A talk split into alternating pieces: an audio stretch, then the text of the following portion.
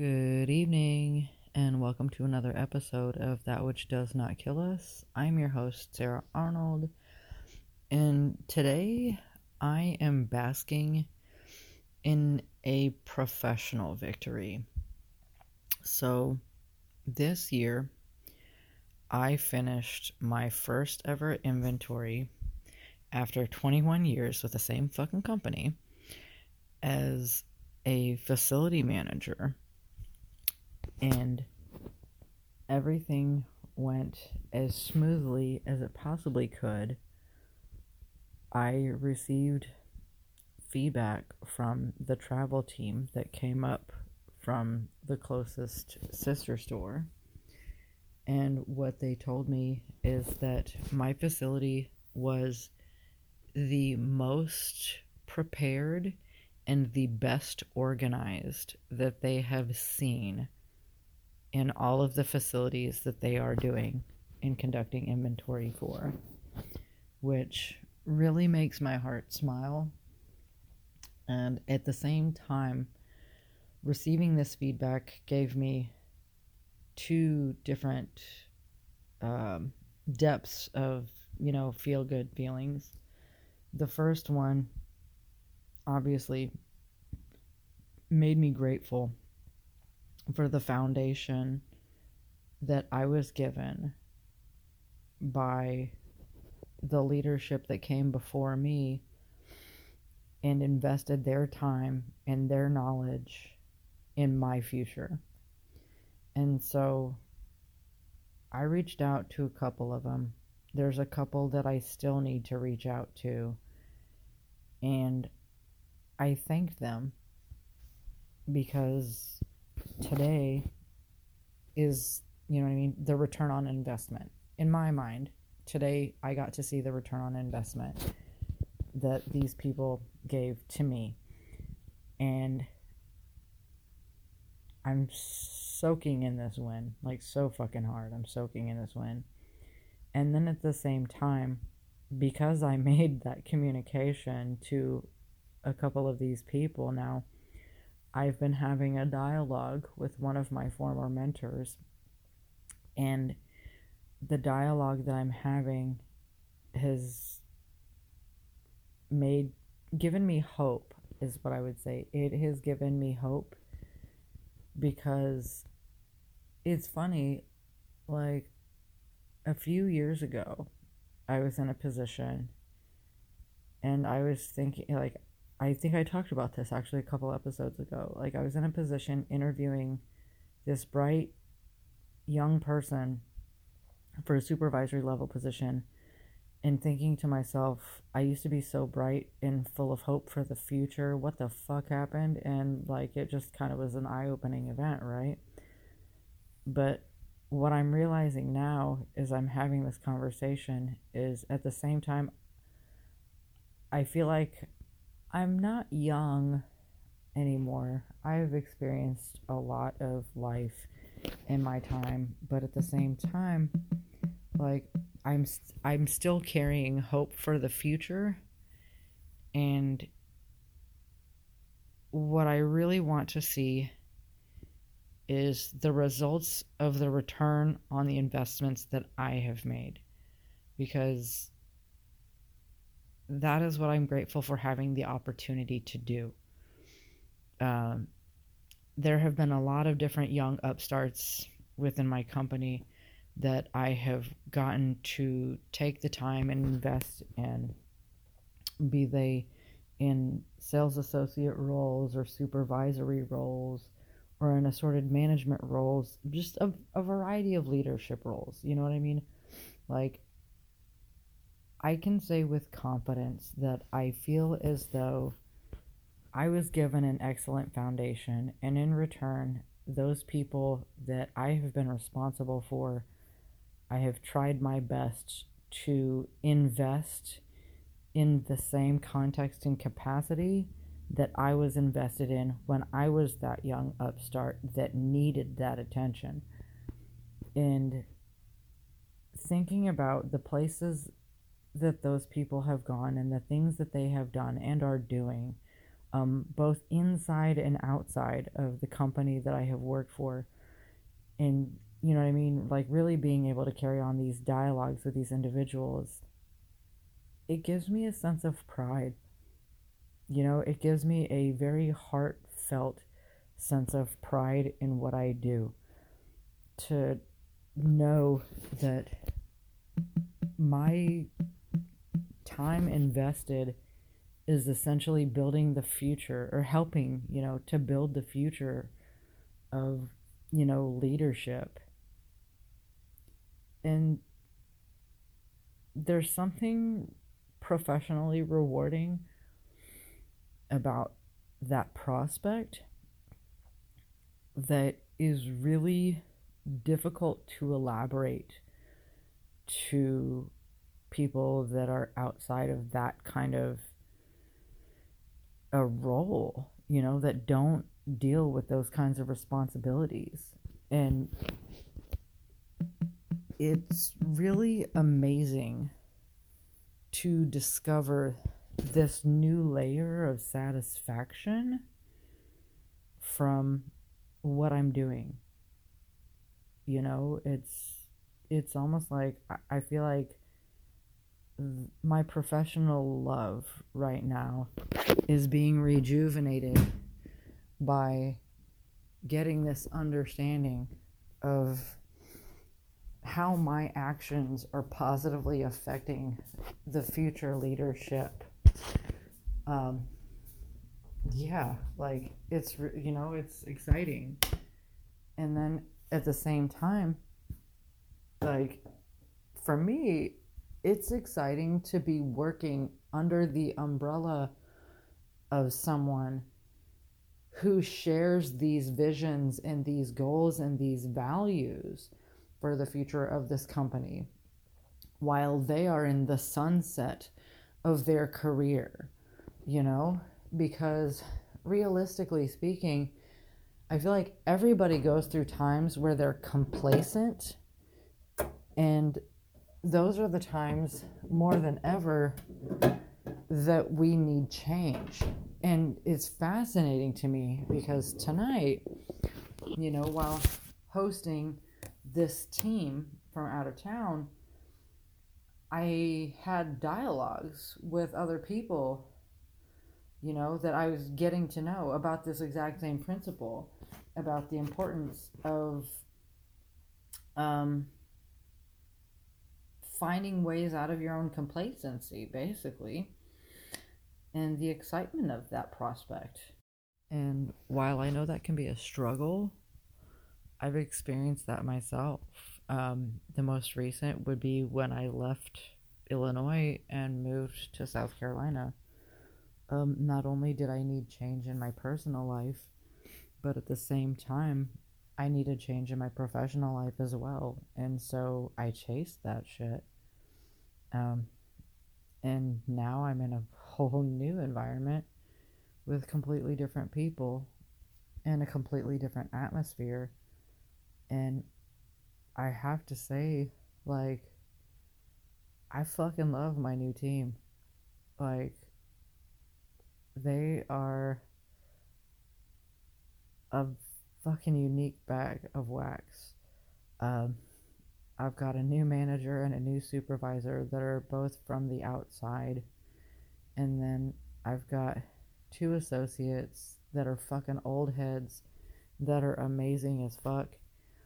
And the lady that I've got in the warehouse seems like she's like low key sour, but she knows her shit. And so I think she's the person that, like, okay, we're all just gonna have to adapt to this sourness. You know, like it's that fucking meme that you see where it's like, you know, that he's nice once you get to know him kind of thing, which really means like he's an asshole, but you'll get used to it.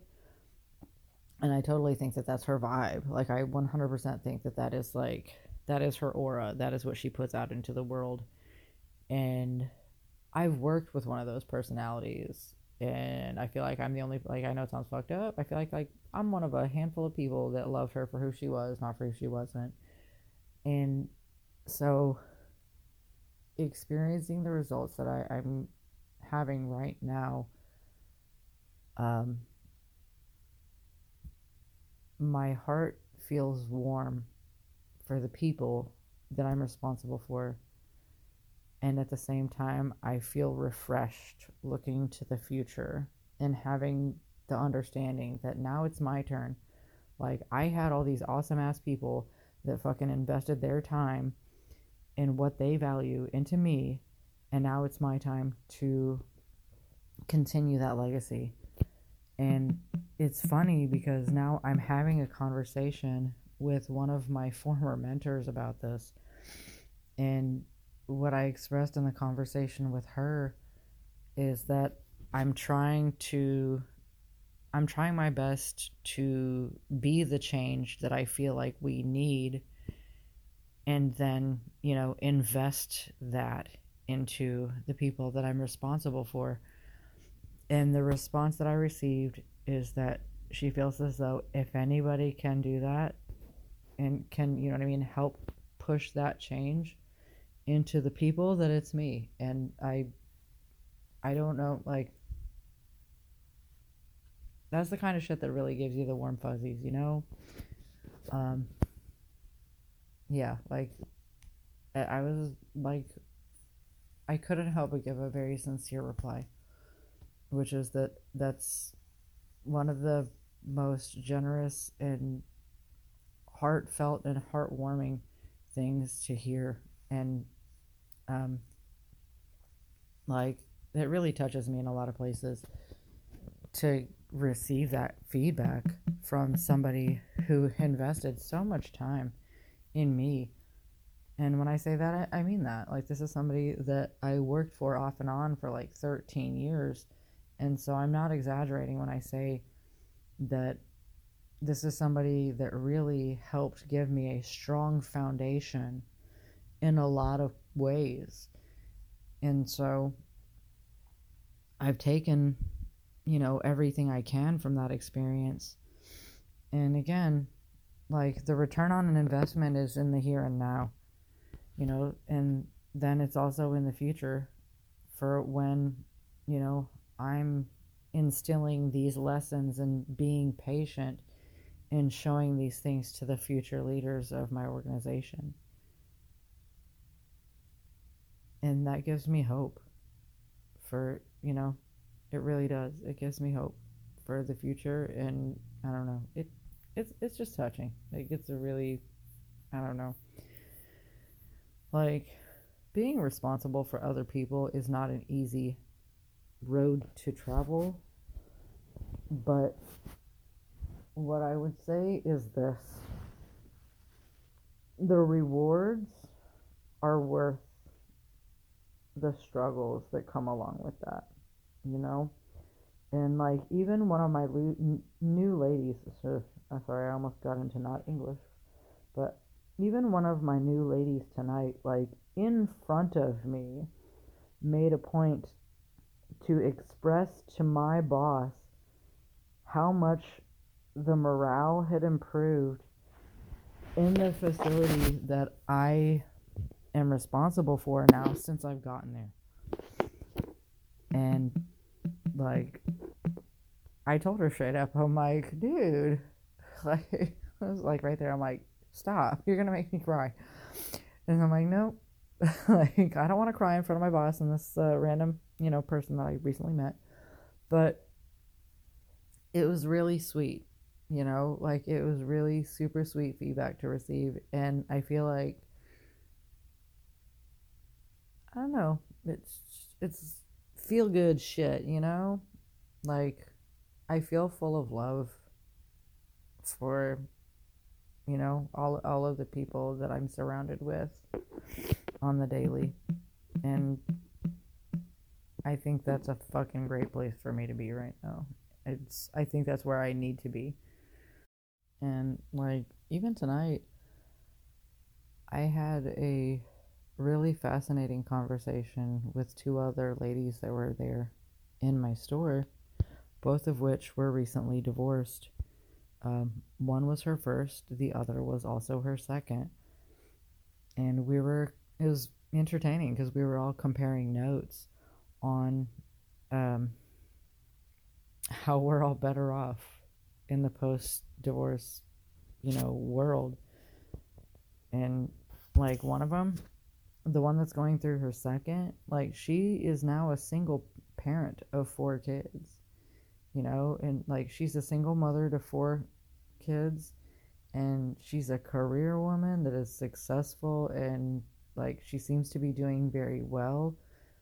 And the other one i didn't get as much you know on but there was a there was a certain distinct sense of camaraderie in that you know atmosphere where i was kind of feeling to myself like this is home and that's the thing that I realized. Um, like one of the things that I really love about my company is the different types of people that I experience at different places and from different places, and that feeling of camaraderie and the idea that like this is a complete stranger and there's something about this random stranger that still feels like home to me.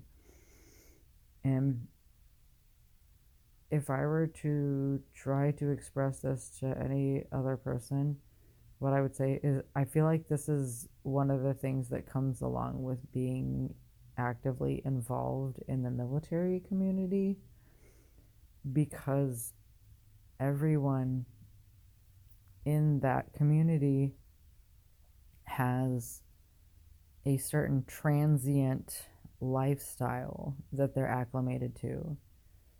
And there are other various points of connection that we all have.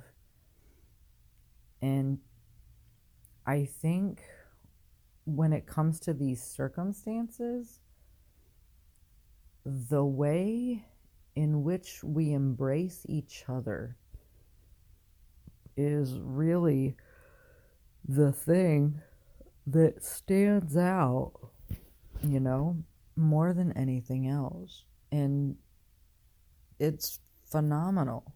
Like, to me, it's amazing to, you know, as soon as somebody pops up that, yeah, my divorce is going to be finalized. Um, and maybe this is like a feminine thing. I don't know. But I know it sounds terrible. Like, anytime I hear a woman tell me that her divorce is going to be finalized or is finalizing or whatever, the first word that comes out of my mouth to her is congratulations. Like, I know it sounds fucked up, but immediately my gut reaction when I hear a woman talk about her divorce is to congratulate her. And I think the reason why, and I brought this up this evening, um, is that there is a generation of men out there that are essentially being raised to be man children. And the expectation is so prevalent in a lot of individuals within a certain age group to not only care for your children if you have them, but also to care for your spouse in the same degree. But from a cultural perspective, this only seems to be normal um, for a woman to do for a man. It does not seem to be as culturally expected or accepted for those roles to be reversed.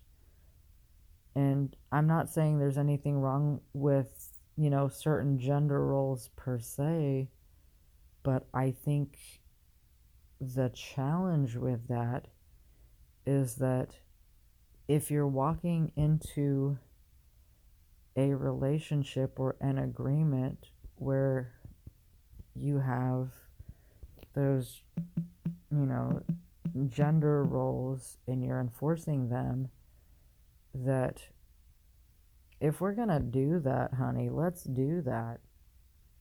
if Mr. Man wants to do nothing but provide steady income, then make enough for your woman to stay home.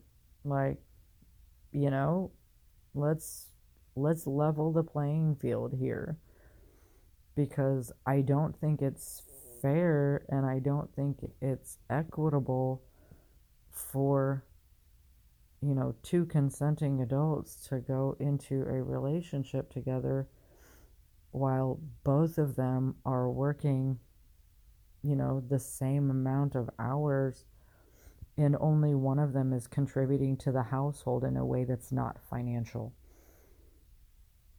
To me there's something egregiously wrong with that.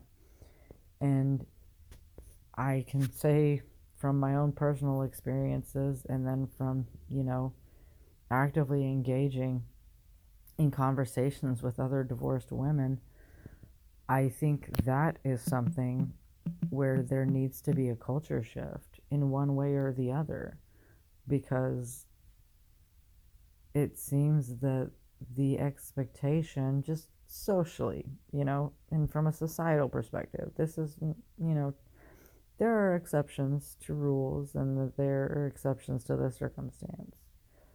But, you know, from a societal perspective, we're all still very heavily programmed that the man is the breadwinner and the woman is the homemaker.